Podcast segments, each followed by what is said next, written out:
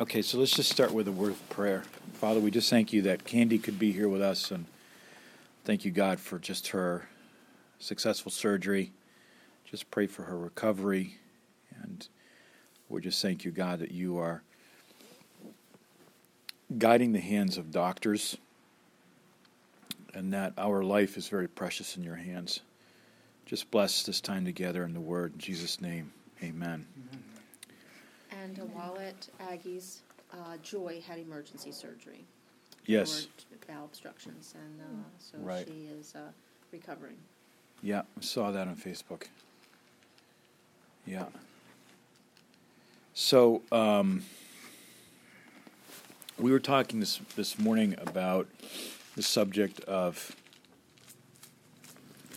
of just thinking and how we can close that door. I think uh, how thinking how we we we are struggling with strongholds, and this is what our series has been the last couple of weeks is about strongholds in people's minds. It's like a fortress that a fortress of addictions or fortress of uh, a pattern of thinking that we can't break away from. We're like a prisoner to it, like a fortress of anger or a fortress of depression or a fortress of of um, victimhood or just a fortress of whatever, whatever we can get stuck in in our minds. And these fortresses are built um, because of the bricks of uh, how we are thinking.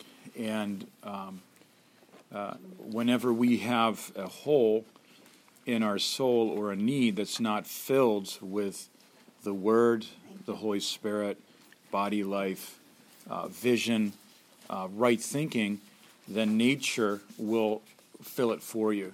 Because, and I don't know who said this, I'd like to know who said this, but nature abhors the void.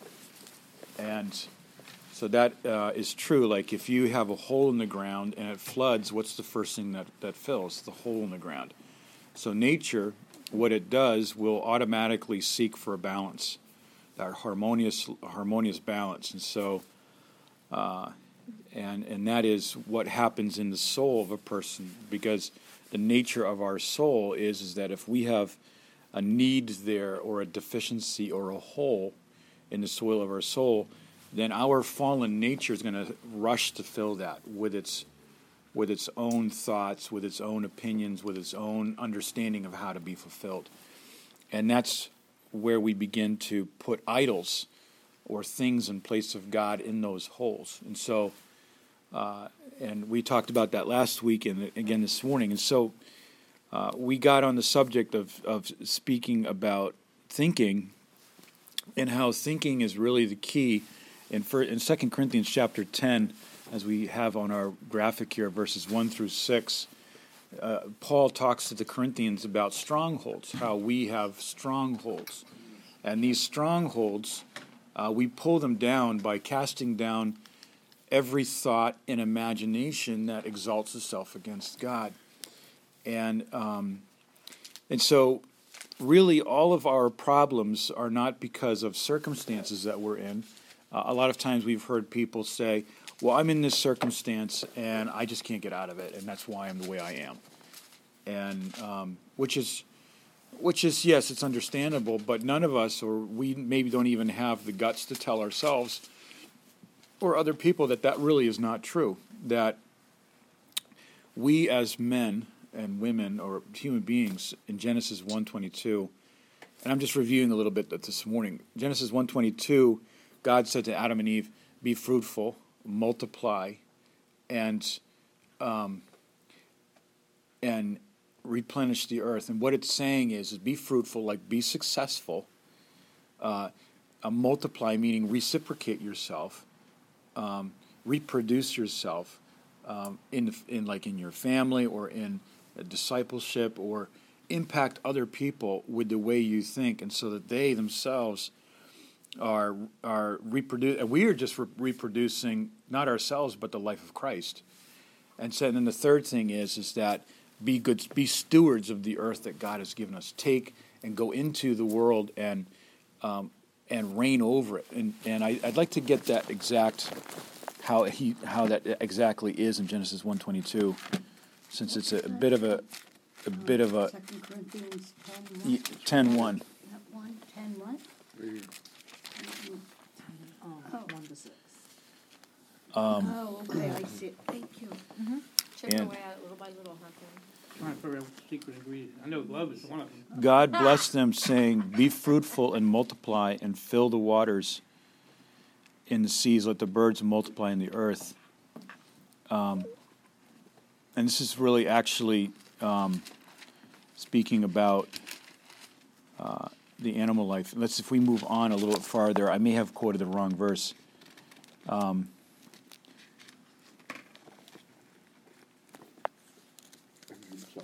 here it is, 28. Instead of 122, it's 128. So let's let's let's uh, correct that. Then God blessed them and said to them, and see, this is really um, when we see God create man. We only this is the first time we see God really blessing anything. He didn't bless anything else, but He blessed man. Then God blessed them and said to them, "Be fruitful, multiply, and fill the earth and subdue it. Have dominion." And I think that that's God's plan for the human race. I think that there are governments and um, groups of people today that do not want us to be blessed, that do not want us to be fruitful, that want to keep us in some way subdued or fruitless. And they do not want us to multiply. They want to control population and uh, fill the earth and subdue it. And that's definitely not the mentality of many governments today that that they do not want us to subdue it. But in the kingdom of God, and I'm not talking about us going into the world and subduing it in a military sense, I'm just talking about us um, being blessed by God to go into our world and subdue it and not be subdued by it in a stronghold. Because when a person's in a stronghold, they're just defeated. And we meet them all the time defeated people. And we find ourselves like that. We're just like, you know what, maybe you have a day where you're just struggling with something and you feel really defeated, and that can happen. And so um, this is where this is where the the change. This is where the catalyst is, or the the pivotal point, or where we turn the corner, and that is by our thought life. And not to make this overly psychological, but uh, our circumstances are never what never ma- are never what make us because men we men and women human beings we are we are given by God the power to uh, procreate and create. We can we can start a business. We can start a family. We can we can build a new product. We can create a new invention. We, we are just creative by nature. And the animal life animals are not creative. They they have to do the same things all the time. So we have a blessing in our life, and this is the way God wants us to live. And so the key is thinking, and it's never our circumstances. Sometimes we say, well, if my circumstances were different, and that's not true because it's not circumstances that make the man, the man makes, makes his circumstances. And I don't want to get into Scientology or the way they think about mind over matter, but there is a truth based truth to that, that um, the way we think, if we're thinking with God about our life, it's going to it's going to directly impact our circumstances, without us even trying to manipulate those circumstances. Do you know what I'm saying?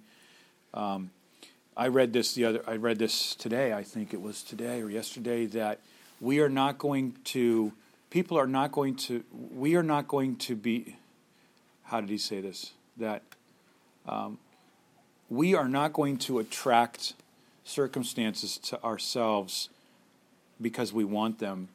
They are going to, we are going to, uh, the way we think is going to attract um, people and things that are like the way we think. For example, if I am thinking with God as I'm an overcomer, then those kind of people are going to want to be with us. We're going to attract the kind of people that we are ourselves. So if I'm a low information thinker, or if I'm a person that doesn't know the truth about the finished work or the grace of God, then I'm going to attract those kind of people in my life.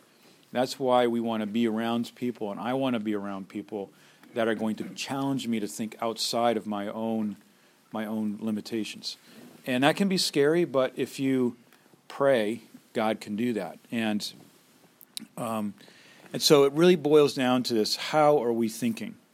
And um, and we just said this morning, uh, and there was a guy by the name of um, James Allen that wrote a book, As a Man Thinks, and uh, he, it's a very interesting book. I wouldn't say it's a Christian book, but he quotes a lot of scripture, and um, it's a very interesting book. I think he was the one, if I'm not mistaken, that that made uh, the 12-step program for Alcoholics Anonymous. I'm not sure if that was the one or not, but um, uh, so Proverbs 23, verse 7 says, As a man thinks in his heart, so is he. And the truth about that is, is that we said this morning is that our mind is like a garden, and we can, and whatever we plant in our minds, uh, thoughts are going to grow like little seedlings. And if I'm planting the right seed, uh, the seed of faith, the seed of the promises of God, the seed of who I am in Christ, the seed that I am overcomer, that I'm that sin has no more power in my life. That uh, you know, when we plant finished work promises in our life, then new thoughts will grow up. But if I'm throwing seeds in there that are just useless, uh, idle th- seeds that just have no eternal value, but just kind of like uh, neutral mode all day, then uh, I'm going to reap in my mind weeds and I'm going to have to do a lot of weeding, and, and I'm going to get tangled up, and I'm going to trip up with all these kinds of weeds. So um, I want to go now to the next thing, the next step here, and I just been thinking about this this afternoon, and I was at Wawa getting a, getting this, and it just hit me this thought. So it's not really developed like the way I'd like to, but I'd just like to introduce it, and that is, um, uh, what is it about people that, like Jesus, that had inner content, divine content, content with God that really was beautiful and very powerful for other people. Do you know what I'm talking about? When you look at a person that knows God, and maybe they're not extremely talented, maybe they're not wealthy, or maybe they're not really well known, but they're just they just know God and they just have inner content, they have character, they have uh, they just truly love people and uh, maybe they have very hard circumstances, but their life touches a lot of people. You know, do you know people like that? You know, I do. And what is it that's so powerful about their life? And these kinds of people, um, I would say, are like the prophets in the Old Testament. They were kind of obscure people, but when they would show up and speak to the king, uh, it would be major. It would just be this huge thing. Nathan came to David, but who was Nathan? We don't really see much of him, you know. We see Jeremiah. Uh, we see Isaiah. We see sometimes prophets would show up, and it and God doesn't even give them a name. It just said a certain prophet came and spoke, and prophets like Hosea and other men like that came and spoke to the Israelites as they were building the wall. Nehemiah, you know, these were men that had inner content with God, that had a thought life that produced power. And um, where do we find that in the Bible? Where do we find somebody's thought life that create that creates a um, an atmosphere around them. And I'm not saying about positive thinking because we we mentioned that earlier today. Positive thinking is when I'm thinking optimistically in a blind way, like, hey, things are going to get better. But what do you base that on? Well. and I, I, some of us have a positive personality, and some of us can lean on that by default, and I can do that. I can lean on positive thinking without you know, because maybe that's my happy sanguine personality. But uh, why, why do I, how do I say that? You know, how can I say that? Well, uh, I don't know. I don't really know what to. Ba- well, I mean, I could say, well, people are basically good, and that would be wrong because people are, people are, people have the capacity to be good, but they're, but we are having, we have fallen natures. So, well, things will be okay because God's in control. And now, from that point, I go from positive thinking, I go to thinking with God, like, okay, all things are going to work together for me.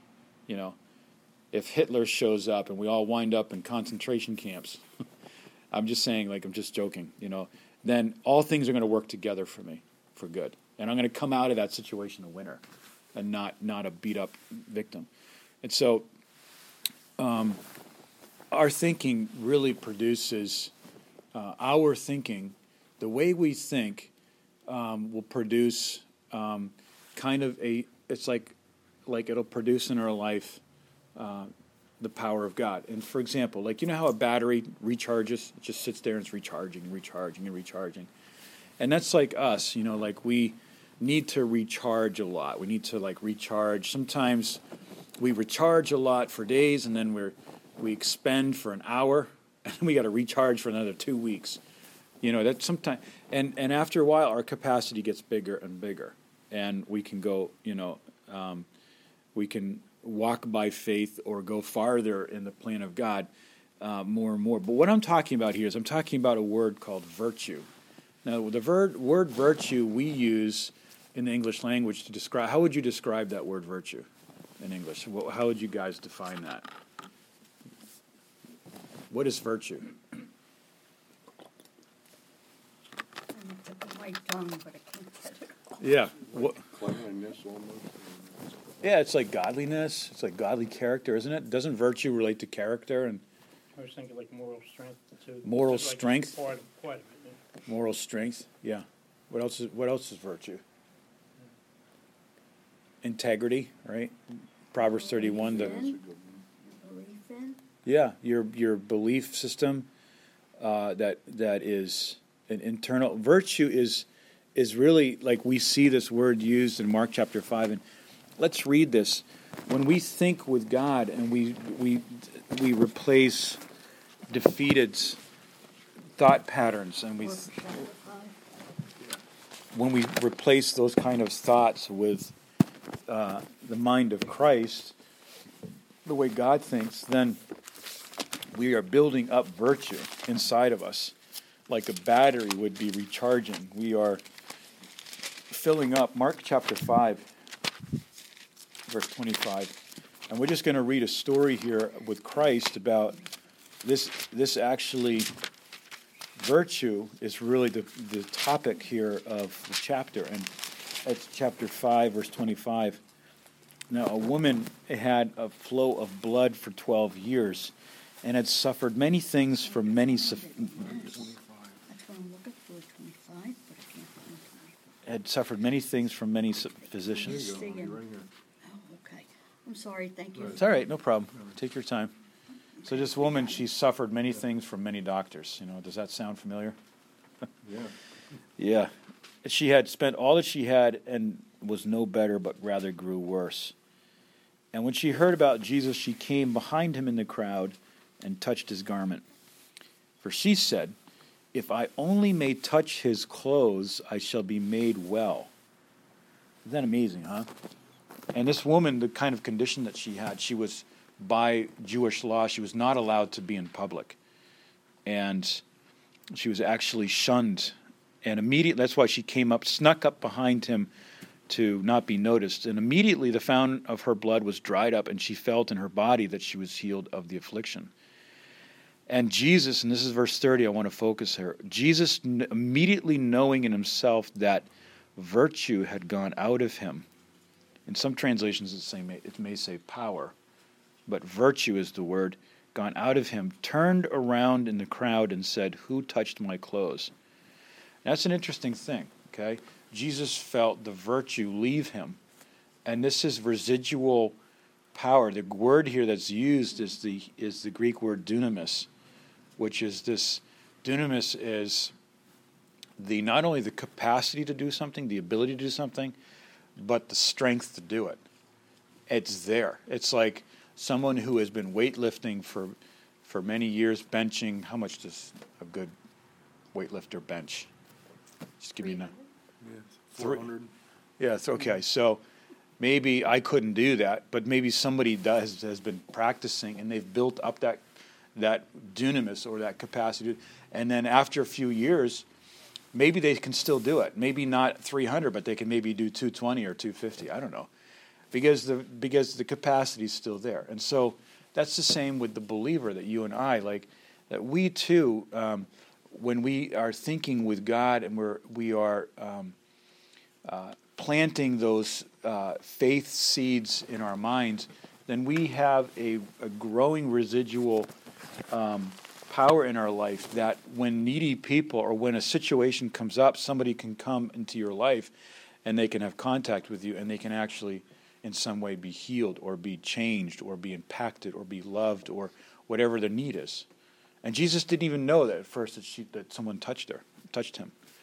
And that's just what I want to say tonight, very simply, is that um, you know the power in a Christian's life is not my moral energy or my flashy program or my style or what I what I what my materially own. The power in a person's life is really the virtue that builds up in a person's life. That character that is there, nobody sees it until a crisis comes. And when a crisis comes, the character's like there, and then that person shines. You know what I'm saying?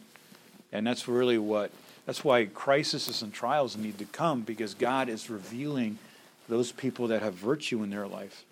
Now, a sinner saved by grace, you know, we grow in the power of right thinking. When we think with God, there, and this is um, this is Romans chapter eight, and uh, let, us just go go there briefly, and then we'll um, Romans chapter eight, and. and um,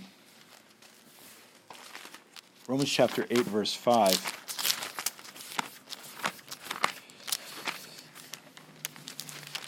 And you know, sometimes discouraging things will happen to us. You know, we may have a day where some discouraging things happen. You know, they're not too encouraging, you know. And you may feel discouraged, but it's like at that moment, at that moment we have a choice to make. Am I going to plant seeds in my in my thought life right now that are seeds of faith or seeds of God's promises? Because when I do that, then there's going to always be a harvest, and the harvest is going to be really right thinking and um, virtue. And so this is Romans chapter 8, verse 5. It says this For those who live according to the flesh set their minds on the things of the flesh, but those who live according to the Spirit, the things of the Spirit. For to be carnally minded is death, but to be spiritually minded is life and peace. And so we see here two contrasting things that those who live according to the flesh have already beforehand set their minds on the things of the flesh. And so, people that live in the flesh are people that have just already planted seeds of just discouragement and doubt and fear and depression and carnality and whatever. And it's like our eyes are our eyes are the gate to our soul, and that's why we really have to guard what we tolerate and what we see. And toler- what we tolerate is such a sign of of what we're allowing into our soul. And uh, maybe there are things that we tolerate that we don't even realize the connection between other problems that we're struggling with. We don't see the connection. We don't see that, well, if I am watching violence on TV, then, then that is going to affect me in another way, in the another area of my life that maybe I'm struggling with. And so um, to be to be uh, to be uh, mindful of the flesh means that we become fleshly, but those who live according to the Spirit, the things of the Spirit. For carnally minded is death, but to be spiritually minded is life and peace. And so, if we read on, it says, The carnal mind is at enmity against God, for it is not subject to the law of God, in verse 7, nor indeed can be. So then, those who are in the flesh cannot please God. But you who but you are not in the flesh, but in the Spirit. And that's us.